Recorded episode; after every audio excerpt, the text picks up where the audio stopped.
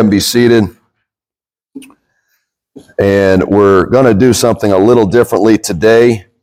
Eric had told me about a month ago, I think, the elders had a meeting and um, they they uh, they determined. I love these elders, man. They determined that we need to we need to have a corporate evangelism day in the church on a regular occasion, like once a month at least.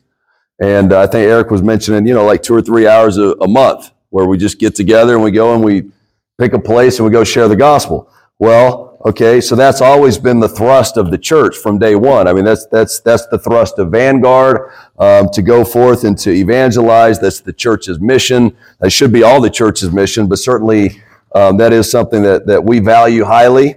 And um, and then I was asked to. Uh, I think I, I don't know if some of you are aware of the Law College, but the Law College does something called the Sons of Issachar Worldview Lectures, and they asked me if I would if I would be uh, the the lecturer for this year, and the topic is the evangelism the 21st century.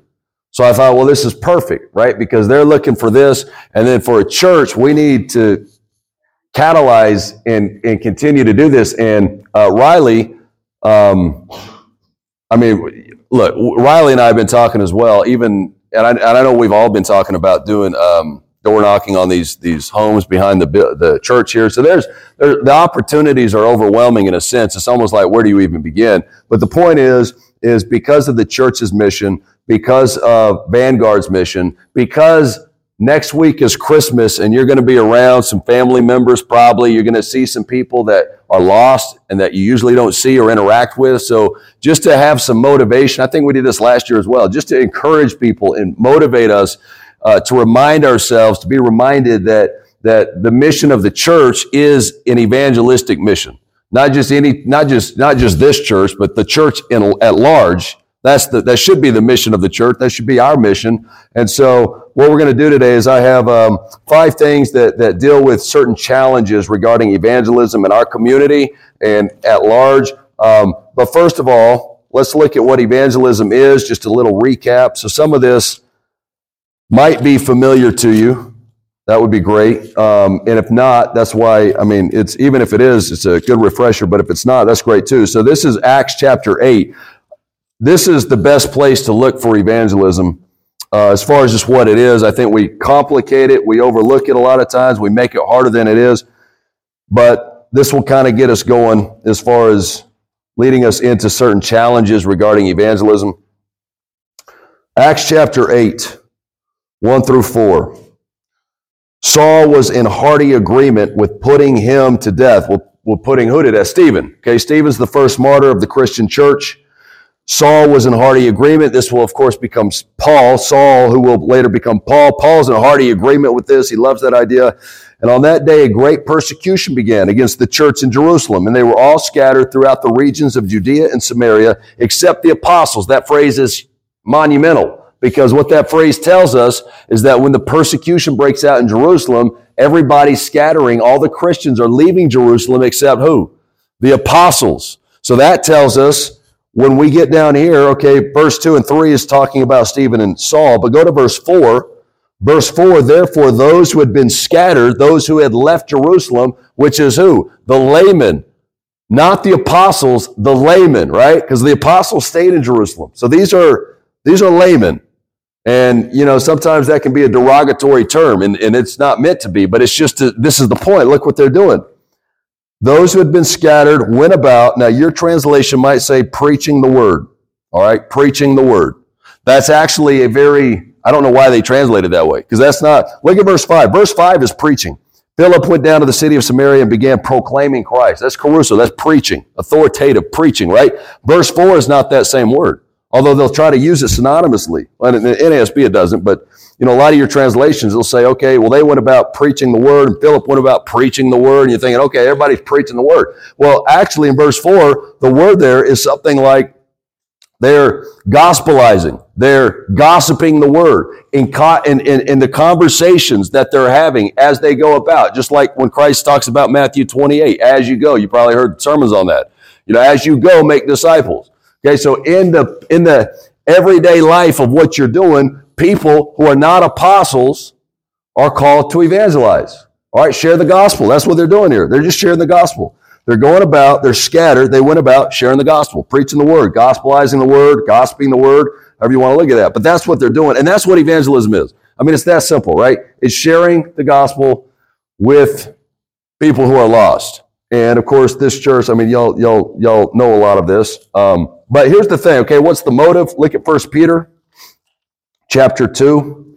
First Peter chapter 2. What's the motive of evangelism? That's important. If you're a Jehovah's Witness, you know what the motive is? You go to heaven.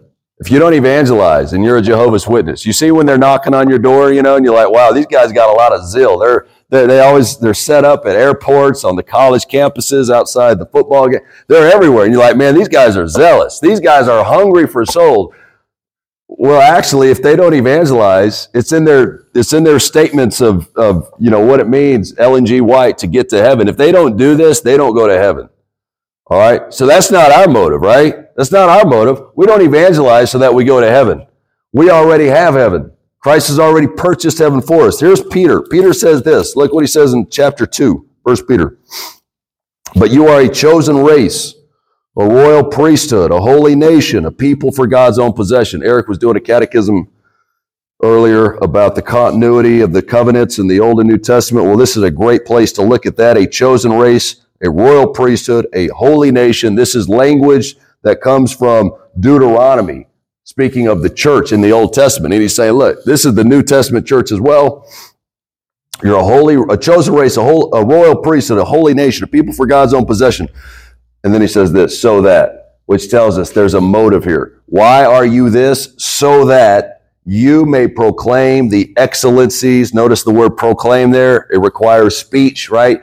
If I walk around, you know, sometimes people think, well, just if you walk around with a big smile on your face, people are going to know you're a Christian. And, and that's not what the Bible teaches. I mean, it's about proclaiming. We'll see this in a minute, but proclaiming the excellencies of Him who has called you out of darkness into His marvelous light. So what's the motive here? what we have received in the gospel through Christ. Christ has come, He's delivered us, He's transferred us from the kingdom of darkness into the kingdom of light. And so, therefore, as a response of the, to that, we go out and what do we do? We proclaim His, the excellencies of Him. I mean, again, don't, don't, you know, sometimes I think with evangelism, we're just all wrapped up in thinking, okay, well, I got to say everything right. I got to have everything down. I got to make sure everything, you know, and what if I don't know anything? What if they ask me hard questions? That kind of thing. And it kind of, it can kind of um, it can kind of sap us. And what what we're seeing here is it's really just about talking about what you know about Christ. That's all evangelism is. And then he says this though: For you once were not a people, but now you are the people of God. You had not received mercy, but now you have received mercy. Now, there is a sense in which our behavior is important. So I do want to point this out as well, because if I'm out there, y'all know this, if you're out evangelizing and you're sharing the Christ, you're sharing the gospel, and then you turn around, and you're kicking your dog and you're beating your wife. And okay, well, certainly there's something wrong with that, right? Now, look what he says here in the same passage. He says, Look at verse 12. Keep your behavior excellent among the Gentiles, so that in the thing in which they slander you as evildoers, now check this out, they may, because of your good deeds, as they observe them, glorify God in the day of salvation, right? So there's a sense in which our lifestyle needs to be consistent with our gospel. But isn't that interesting? He says that in the same passage. I used to be really down on, on lifestyle evangelism. That's, you know, if I'm kind of going back to what I just said, if, I, if I'm really nice, then, you know, people are just going to fall in love with Jesus. I'm just smiling all the time. Okay. Um, the proclamation is important, but so is the lifestyle. It's very, it's, it's very clear here. So that's, that, you know, that's interesting to think about. Here's the thing, though. Okay, let's look at five challenges. Five challenges as far as evangelism go, and this is really kind of what I want to hit on. Um, but if ask yourself this, okay, when it comes to evangelism in your life, in our culture, in our city, um, in this nation, around the world, however you want to couch that, ask yourself this, okay? And I'm gonna we look. What is what would you say are the five? I, so I have five here. What are the five greatest challenges to evangelism? The five greatest challenges. All right. So this is kind of arbitrary because I mean, if I were to, you know, you can go around and you can, hey, Logan, what are the five greatest challenges? Eric, what are the five greatest challenges? Brittany, you know, Caleb. We can do that and we might have different answers. But I, I'm pretty sure the five I'm going to give you, you're not going to disagree with. And I'm pretty sure the five that you would come up with would have something to do with some of these categories also. All right. But here's the five that I came up with. Number one, in the Reformed community, right? What is it? Stephen knows. What is it? It's hyper Calvinism. Hyper Calvinism. Now, here's the thing I have personally never met a hyper Calvinist. Okay. And I don't, I'm assuming, I mean, you don't really hear about hyper Calvinists as far as someone actually holding to the doctrine of hyper Calvinism. There used to be a, a group in the 18th century, in the days of uh, um, the missionaries. They were, you know, when they were trying to go, Hudson Taylor's trying to go out overseas, Adoniram Judson, they're trying to go out and bring the gospel to people. And there's so many hyper Calvinists in these churches that they're actually saying, You're not going to do that. We're not bringing the gospel to India or China. That's ridiculous. Sit down. That kind of stuff. So, that kind of mindset you don't really get in our day, right? I have never met a hyper Calvinist. Put it this way. Okay, the even the hyper Calvinist that I'm like, hey man, that's kind of hyper Calvinist. You know, there's certain people that'll say, well, they don't believe in the free offer of the gospel, that kind of stuff, and that that that would be a type of hyper Calvinism. But when you go to them, you say, hey, that sounds hyper Calvinist, they'll all say, well, I'm not a hyper Calvinist. Right? Here's the thing though, we're talking functionally. Functionally, all right? Practically speaking, is hyper Calvinism a thing?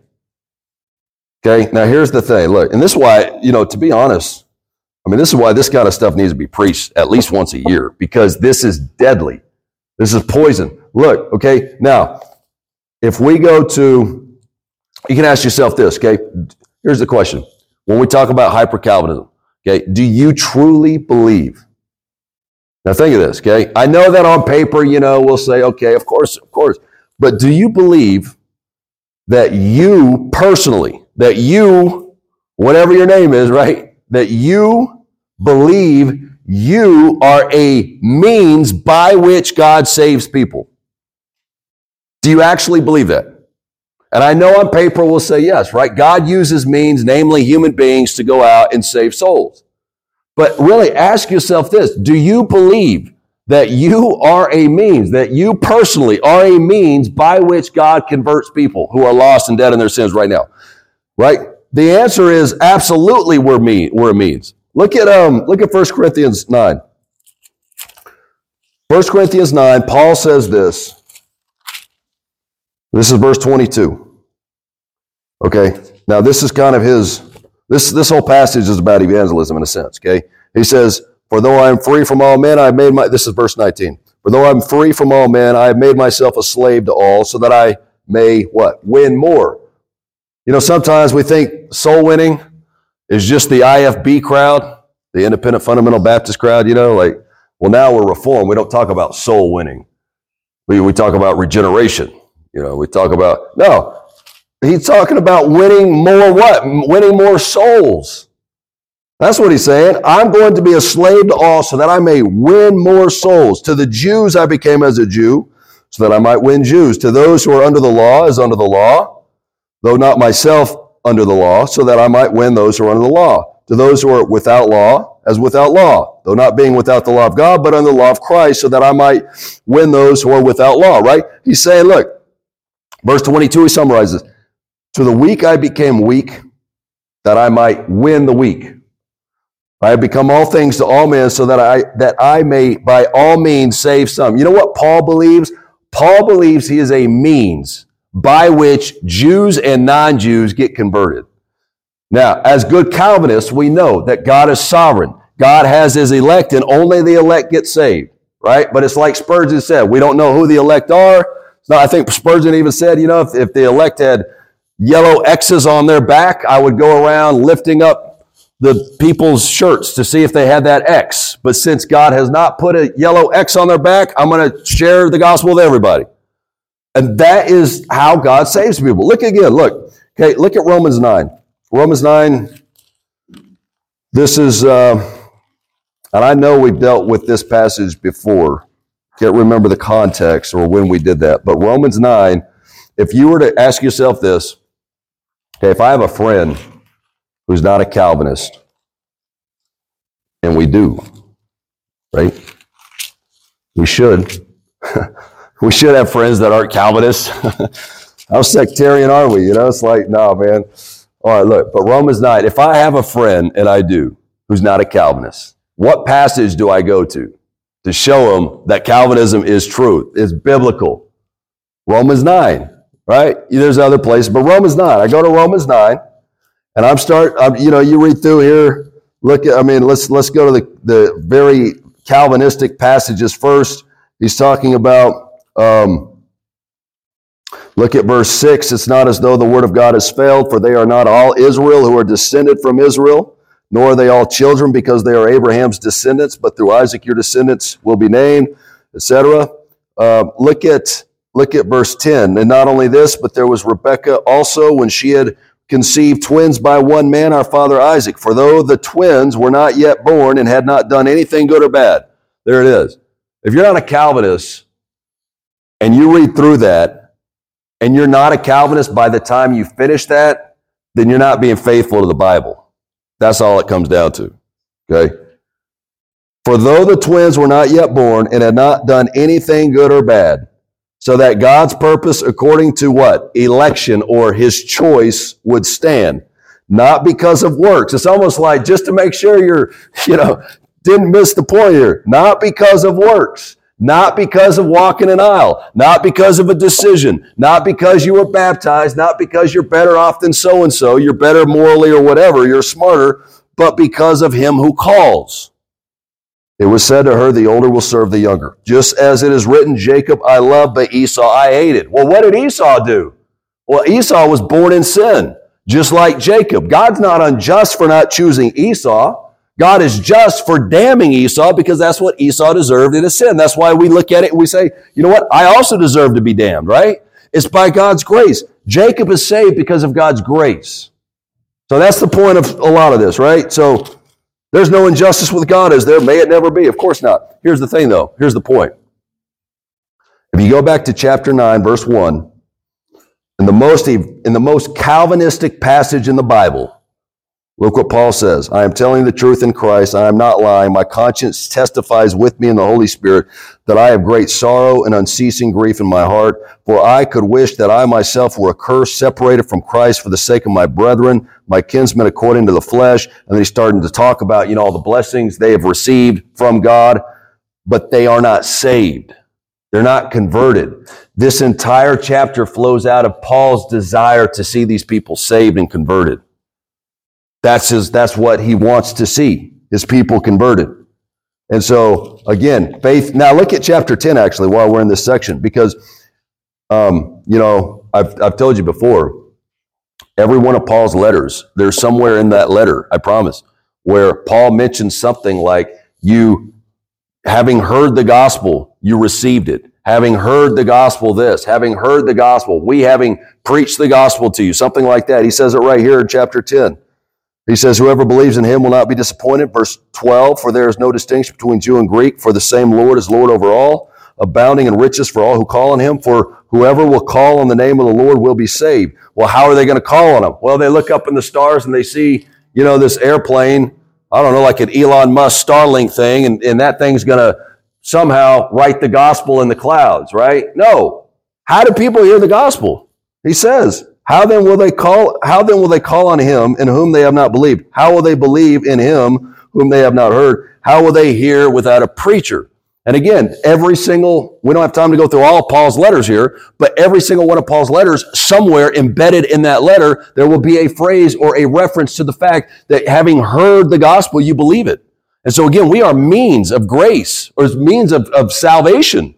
We don't save them. We know that. You know, if you're out evangelizing, sometimes you might hear that. I've heard that a lot. People come up and they're like, do you really think you're actually going to convert anybody by telling them the gospel? And it's like, no, I don't think I'm going to convert anybody. I don't think I can convert anybody at all. But the Holy Spirit converts people through what we're doing, the proclamation of the word. See that? So God in his providence uses human beings, human agents. And look, you might be saying, yeah, but I'm just a, I'm, you know, I'm, I'm a mom with kids. I mean, what, what, I'm not a preacher. I can't do any of that. I'm just, you know, I'm just a, a guy that, you know, I work over here. I, I, I run a tractor or whatever. Who am I? Well, that's exactly the type of people God uses. Why? Because those are the people that you would not expect to see people saved through them. And guess who gets the greater glory for that? God does. You're like, well, I haven't been to seminary. I don't, I don't know all the things to say, you know? That's exactly who God uses when it comes to evangelism. But the point is, is hyper Calvinism is a huge challenge. And again, I know, look, don't leave it to someone else, because that's the other thing we do, right? Don't leave it to someone else to share the gospel with people around you. Now, we all know in this church that, okay, well, who's the one that's going to share the gospel with our kids? Well, we are as parents. We know that. I think we all know that, right? But there's a lot of people in the evangelical circles in America that say, hey, that's the preacher's job to share the gospel with my kid. That's the church's job to share the gospel with my kid. And that's not the church's job. That's not the, that's not the preacher's job. I mean, that, hopefully that's happening, but that's your job. That's my job for my kids, right? And not only our kids, but think of this, all right? If we're not the one sharing the gospel with them, guess what? Somebody's going to share something with them. Somebody is sharing when we say gospel, we don't always, okay, gospel means good news. There's true gospel and then there's false gospel, right? But people are out there right now, including the Jehovah's Witnesses that I mentioned, right? But not just them, secular humanists. People are sharing, they're communicating certain spiritual things that are not true with your children.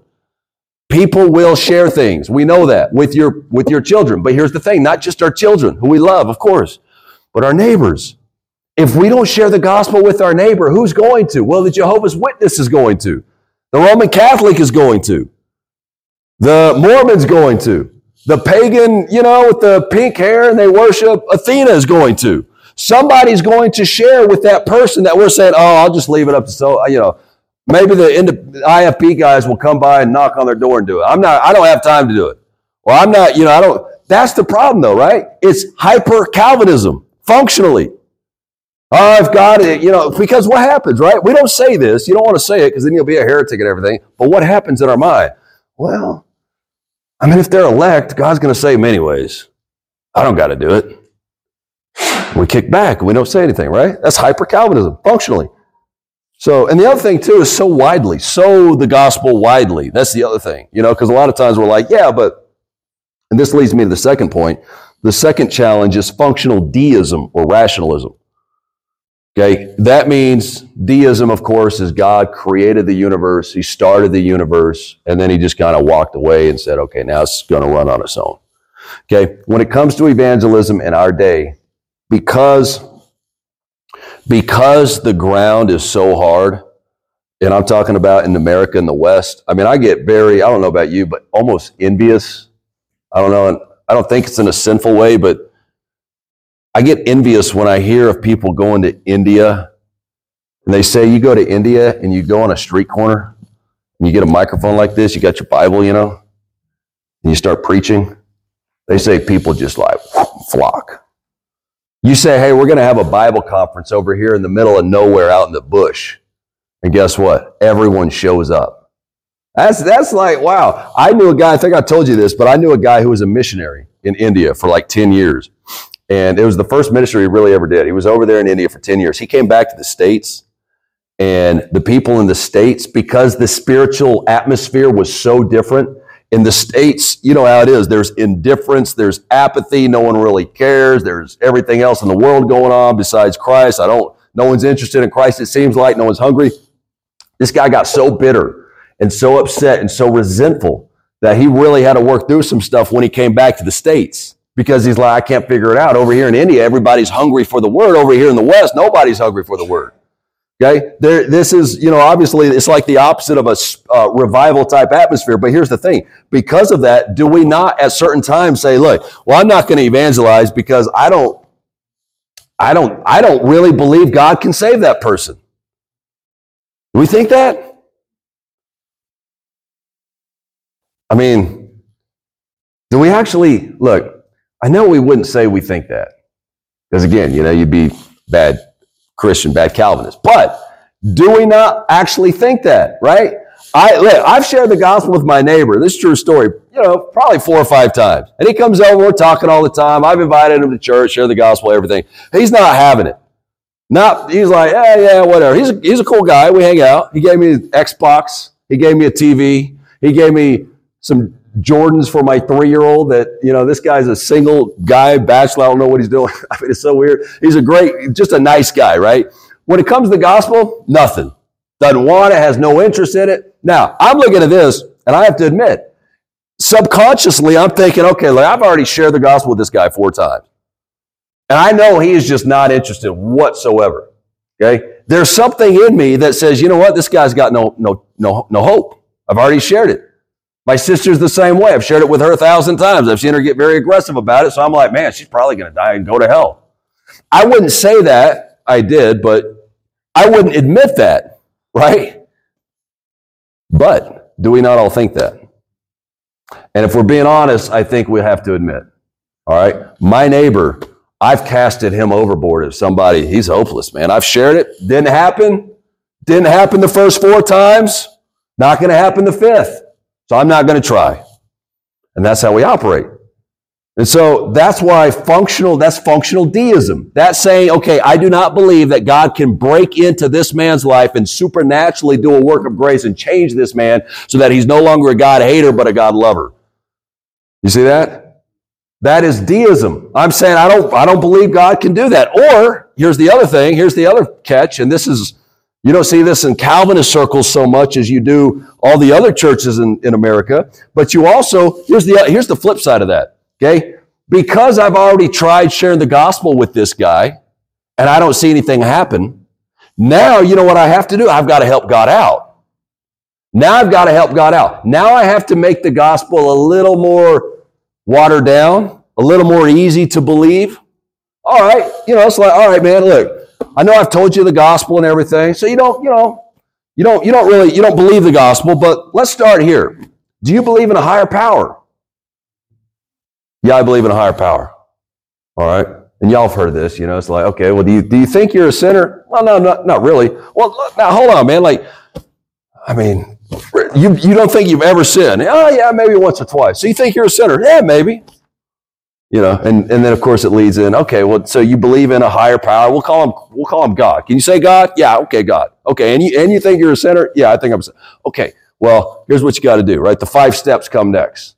All right, now, say the prayer, etc., and then you'll be, then you'll be saved.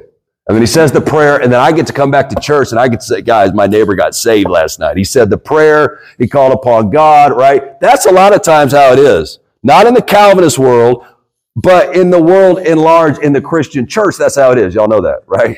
I mean, it's like, I got to help God out. I tried the hard stuff. I tried giving him the actual gospel. Didn't like that. So I had to water it down to help God out. That's also a form of deism or rationalism, functional rationalism. Again, it's just disbelief. Isn't that what that is? It's disbelief that God's actually just going to convert this guy. How? Through the preaching of the word. That's what Paul believed. That's what the that's what the saints of old believe. That's what we need to believe that God's going to save somebody, people. And here's the other thing. And this is again, it's it's it's not just. Um, I mean, this this is convicting for me as well. But here's the thing. Okay, do we expect God to save people? That's where this comes down to. Okay, do I expect God to save people? And I mean, again, if you if you if you if you look at it, I have to answer the question. Uh, I have to say no. I don't always expect God to convert people. When I go out sometimes to the campus, you know, and you're preaching, you're evangelizing, it's like, man, I've been out here so often, and I've I've seen these. This is a hardened place, man. This is a dark and wicked place. And you go out there almost just expecting the darkness and the wickedness just to, to, to resume and continue on forever. And, and, but that's an indictment on me. You see, I should be able to go out there confident, saying, okay, yes, we know God has his elect out there, and they're not all elect. I get that, but I don't know that in the sense of, okay, I also know that there's been moments when God pours his spirit upon the place and things happen and people are saved and people are changed and everything else. So that's the kind of expectation we need to have because again, so there's two, those two challenges is hyper Calvinism and functional deism, and they go together. They go together. Now, the third thing and this is probably, I mean, this, this hits home as well, but the third challenge for evangelism is the fear of man. The fear of man. All right, now look what Paul says in Galatians chapter 6. Galatians 6. Paul was dealing in Galatia with people that feared man. And because they feared man, what they were doing is they were telling the church there, the Christians there, that they had to be circumcised because they because they feared man. The teachers there feared man because they knew if they went along, if they actually came and said, "No, you don't need to be circumcised to be saved," guess what would happen to them? Well, they would be persecuted by the Jewish believers there. That's the background of Galatians. Galatians. Here's chapter 6. Now look at verse 15 or 12, excuse me. Those who desire to make a good showing in the flesh try to compel you to be circumcised. That's the whole book. I mean, that's what the book's about. They try to compel you to be circumcised. Here, though, we actually find out the motive behind the people as far as why they were making them get circumcised, simply so that they will not be persecuted for the cross of Christ. This is why you have liberal churches. This is why you have woke churches. This is why you have churches that will not preach about abortion. They will not preach about LGBTQIA, PKK plus. They will not preach about politics. They will not preach about anything difficult because they know if they do so, there's going to be an outcry and persecution. That's where you get this stuff. That's where you get woke churches. You know, woke churches are saying, well, we don't want to get persecuted by by you know whoever the liberals, and so we're going to go with the the um, the CRT stuff, the woke stuff. That's where you get this stuff because they think, well, maybe the culture will receive us better if we do this. And that's what these guys in Galatia were doing. Maybe the people around us in our area will receive the gospel better if we say, yes, you do have to get circumcised because that's what the people at that time were wanting them to do. So the very heavily Jewish population. And so they said, yeah, you have to be circumcised. Paul comes in and says, no, you don't. What happens to Paul when he says that? They persecute him. They come after him. And so the same thing happens today though. In order for me not to get persecuted when I'm evangelizing, I have to water down the gospel a lot. And then maybe they won't come after me. Maybe they won't think I'm a bigot, a fundamentalist, or a Bible thumper, right? All the other weird names. That's what it comes down to. That's also why, going back to friendship evangelism, there is a type of friendship evangelism that is in this same vein of, of, of a fear of man, because it goes like this, okay? I meet a guy, and, uh, and man, this is, it used to be very common. I don't know if it's common anymore, but you know, it's like this. I, and uh, you know what? Here's the thing. Look, this is something we can do as well. It's very tempting. And I, now that I say it, I've done this before. I have done this before. Okay, so you meet a guy person. You're talking to the person. You're like, all right. Talking to him, you find out, okay, well, I can tell this guy is, he's pretty, he's definitely not a Christian. He doesn't quite know I'm a Christian yet. He might, he might have his assumptions, but he doesn't quite know I'm a Christian yet. He's definitely not a Christian yet. And so what I'm going to do is I'm just going to be this guy's friend for a while. And then over time, I'm going to wait for the window of opportunity to open up, and then I'm going to hit him with the gospel. Right?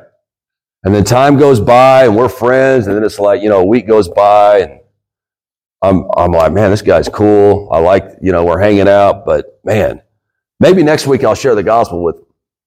Next week goes by, doesn't happen. Three weeks go by, still doesn't happen. And now, now you might be saying, look, I mentioned some things about Jesus. He knows I'm a Christian now. And you're like, yes, at least he knows I'm a Christian, right?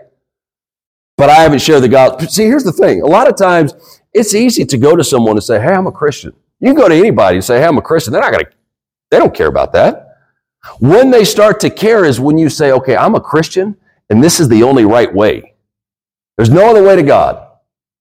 And the gospel is this you're a sinner in desperate need of a Savior because you're on your way to hell. And you can phrase it, you don't even have to mention that. I mean, you can, you can say, Hey, there's a God who is holy, He's righteous, He's good, and you've, you've, you've uh, greatly offended this God and you're on your, you're on your way to destruction. You're going to be judged for your sin.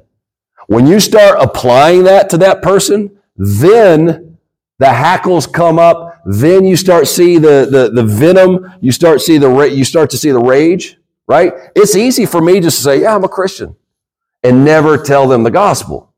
So that's why even, look, we have to check our motives when it comes to evangelism or when it comes to why we don't evangelize.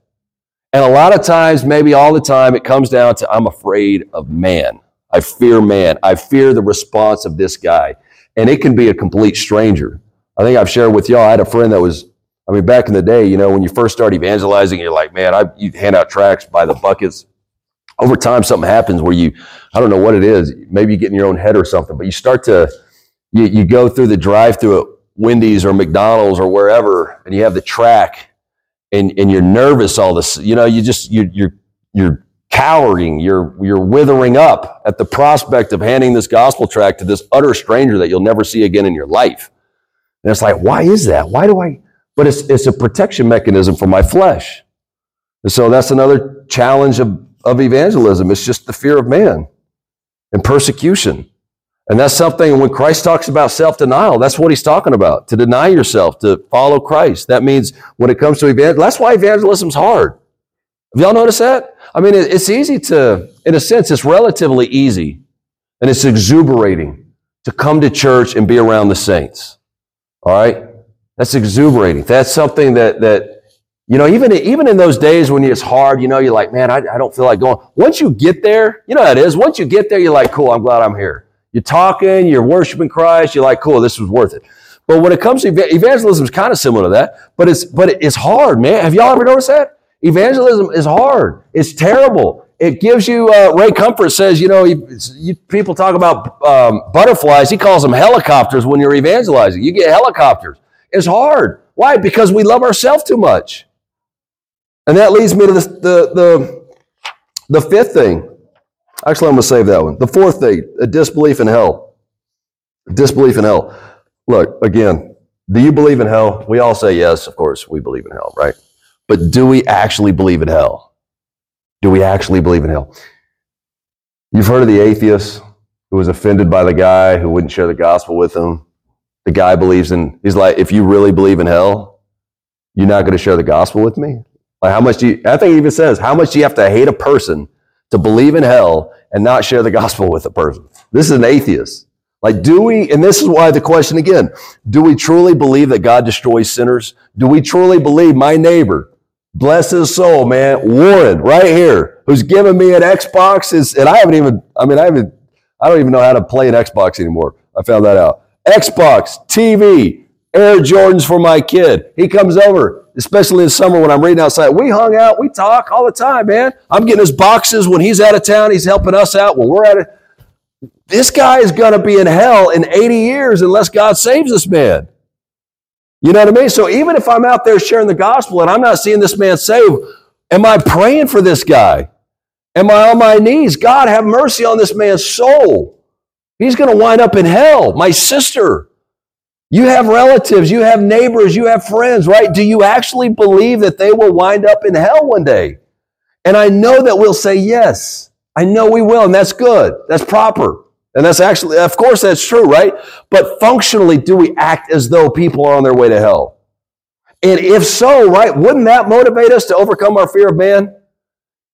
Wouldn't that motivate us? And I'm, if I'm, eh, I'm in the drive-thru, I'm like, man, I'm really worried about myself because they might look at me funny if I hand them this track. But then I'm reminded, wait a minute, these people are on their way to hell. This person is on their way to hell. They might think I'm crazy for doing this, but this is the only way they can escape the judgment to come is by calling upon Christ. So what does that help me to do, motivate me to do? Well, you know, close my eyes and hand the gospel track out, or whatever it is. But at least it's, that's the point, though, right? Do we actually believe? And here's the other thing do we actually believe that sin merits hell? That's more of like our culture. You know, when we see, well, I mean, I know hell exists, but I just can't see my grandma going there. Man, I just can't see my, I can't see my neighbor who hooked me up with all these things, right? He's a good guy. Just can't see that. But then we realize why hell exists. Hell exists because God is good. Not because not because God is evil, but because men are evil. And if you were to if you were to, to crack the lid on my neighbor, if you were to see the ins, his heart, just like if you were to open up the lid and you were to see our hearts, especially before we were in Christ, you would see a a cesspool of all kinds of monstrosity there, wickedness there, a pool of evil, a sink of filth. That's what you would see. And so, absolutely, sin merits hell. And absolutely, as the Bible teaches, there is no such thing as a good person. Romans 3, there is none who do good, no, not one. Absolutely, Psalm 5, God hates all evildoers, right? These are things, truths that you have in the Bible. And if we believe these, they will motivate us to evangelism. Fifthly, lack of personal religion. And this is kind of like the, this is where everything is, this is, this is like the uh, Spurgeon's boiler room. Remember the boiler room? When they went to Spurgeon at the Metropolitan Tabernacle in London, and the church was growing and all thing, all kinds of things were happening and they go to Spurgeon and they say, "Hey Spurgeon, what's the secret here? Like what's what's the what's what's going on here? Like well, what's?" And he says, "The boiler room. That's the secret." They're like, "The boiler room." He's like, "Yeah, the boiler room." They're like, "What? All right, is that is that in the Bible somewhere?" He's like, "No, it's it's in the basement." Like the boiler room. And so he goes and he shows them the boiler room. He opens the doors up, and there are people under this church on their faces praying to God. He says the boiler room is the secret. What's the secret? You call upon Christ. You call, upon the name of God. Why? Because this is supernatural, man. All of this stuff that we're talking about is supernatural. It requires God to move. I can, I can share the gospel with 300 million Americans and nothing happens, right? Unless God moves. That's the key. God must move. And so when we're looking at personal religion, it's a sense of a, you know, a contact, a living contact with divine things. That's what this is about. A, a you know, here's here's the thing. In revival times, when you read about these revivals, it's amazing because it's it's like this. You go up to somebody, you know, like you call me up. Hey, Ryan, what's going on? Hey, nothing much, man. What are you doing? Oh, you know, I'm just over here doing this, or doing that. What are you doing? Oh, I'm doing this, doing that. In revival times, you know what it is? You see somebody, you haven't seen them in, let's say, two days. Hey, Eric, or hey, Ryan, what's going on? You say, brother, brother, how is it with your soul?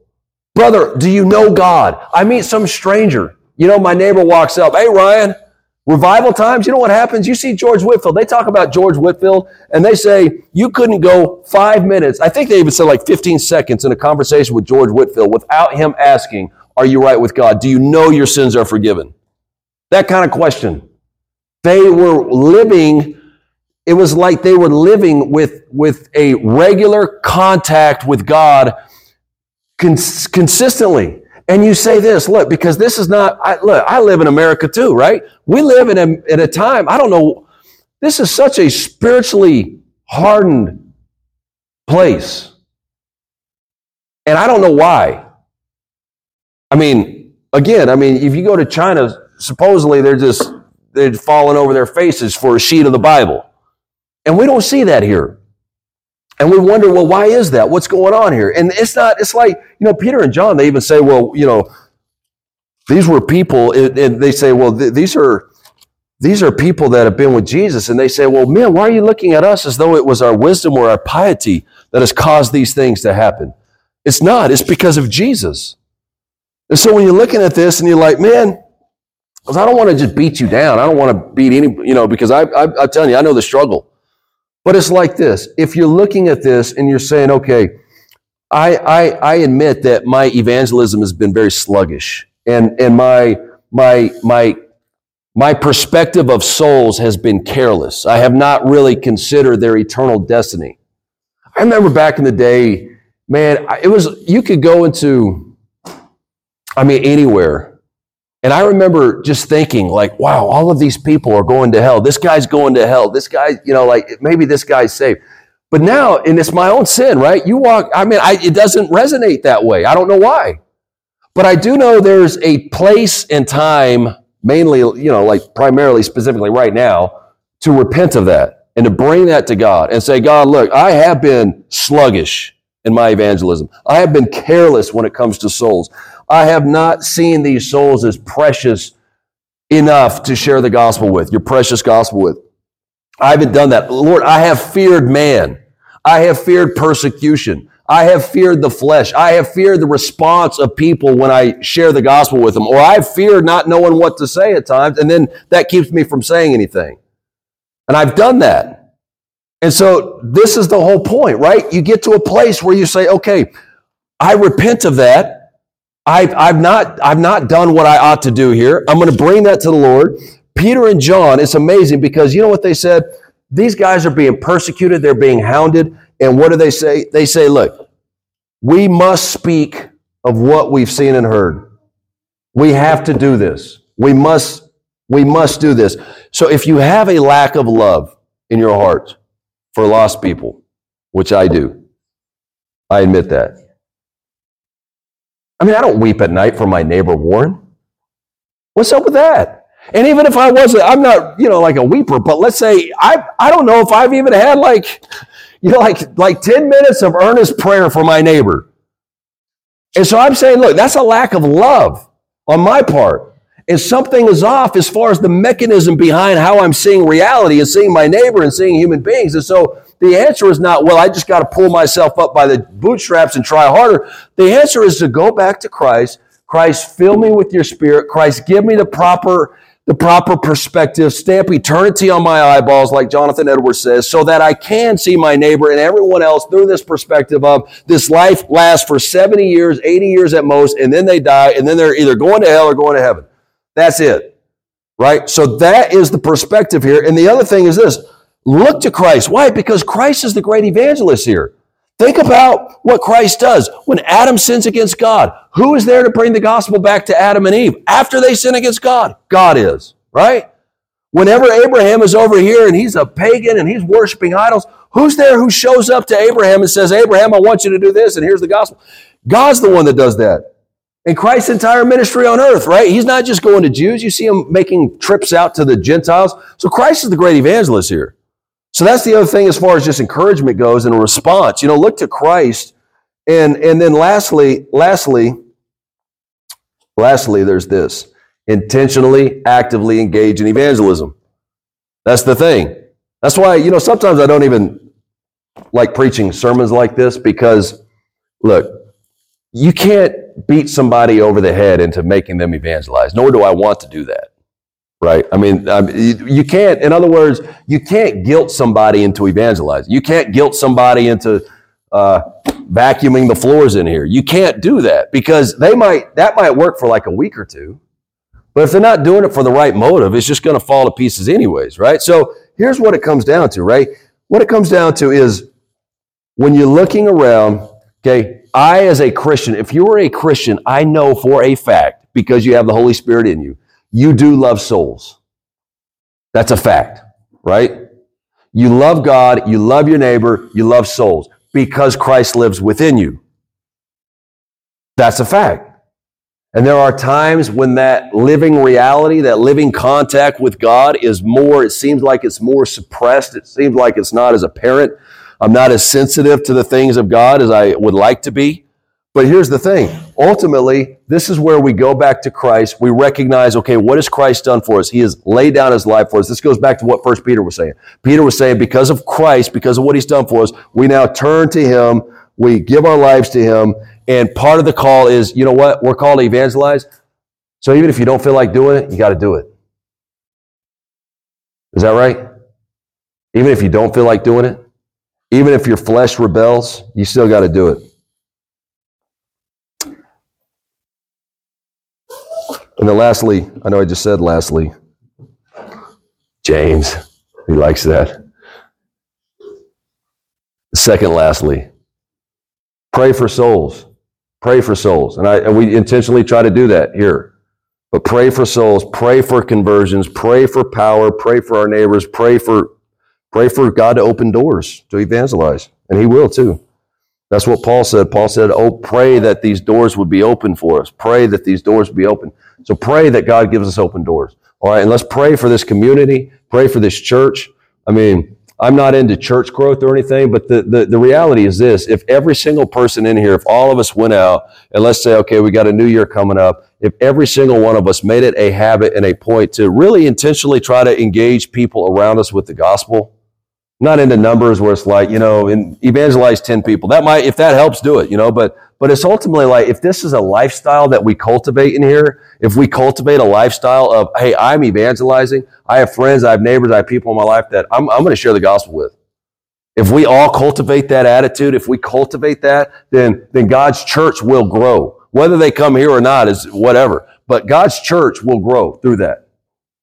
So let that be a, a challenge and an encouragement for all of us. And then, and then that's individually, but corporately too. Be on the lookout because we're going to plan some things to be able to come together and, and evangelize together. And I think uh, Eric mentioned this when you evangelize together, it's like when you play sports together, you know how you have this camaraderie with the people you play with. When you, I'm sure this is the same way when you go into uh, any kind of service. When you're, you know, you go to boot camp or whatever, the guys that you go through certain things with, you're closer to. That's the other beauty of corporate evangelism is you grow closer as a church together because you are on the front lines and you're in this together and you're kind of side by side working at this together. So there's a lot of good things that come from that. Um, so be encouraged, look to Christ. No one has done it perfectly, but let's aim to do it perfectly. Let's aim to be very refined in this. All right, let's pray. Our Christ, we praise you that you are, you're the one who came and you sought us, Lord, when we were going astray, going our own way. We thank you, we praise you that you came and you delivered us, you rescued us, that there were people who, who shared the gospel with us, who opened up your word to us by the power and the illumination of your Holy Spirit. Lord, we pray that you would give us, as your people here, power, open doors. Lord, give us grace to not only share the gospel with people, but to expect people to be saved, to see people saved, Lord. We pray for those in our lives. We pray for, for, for those around us. Forgive us for our neglect. Forgive us for our lack of love, our hardness of heart. Lord, you alone can save souls. We know that, Lord. But, but Lord, give us the same love that you have for people, the, the love that you have for souls, the love that motivated Christ to come to earth to rescue sinners. Lord, give us that same love, that same passion for sinners, for the lost. Lord, we thank you that you have placed us in a community, regardless of what community we live in, any community around here, Lord, we know that the place is filled up with lost people. So, Lord, thank you that you've given us a task to do. There's no room to be bored or anything else. You've given us this purpose in life. Save our children, Lord. Help us to be faithful at home first before we're faithful in the evangelization of others outside of our home. But Lord, give us grace in these matters. This stuff is way too big for us. Lord, we bring these things to you. We bring our shortcomings to you, our failings in this, our love for ourself and our fear of man. We bring all these things to you. We pray that you would use us, O oh Lord, in a powerful way by your Holy Spirit to see souls converted and saved. And, and Lord, we thank you that you receive all the glory through this. It's in Jesus' name. Amen.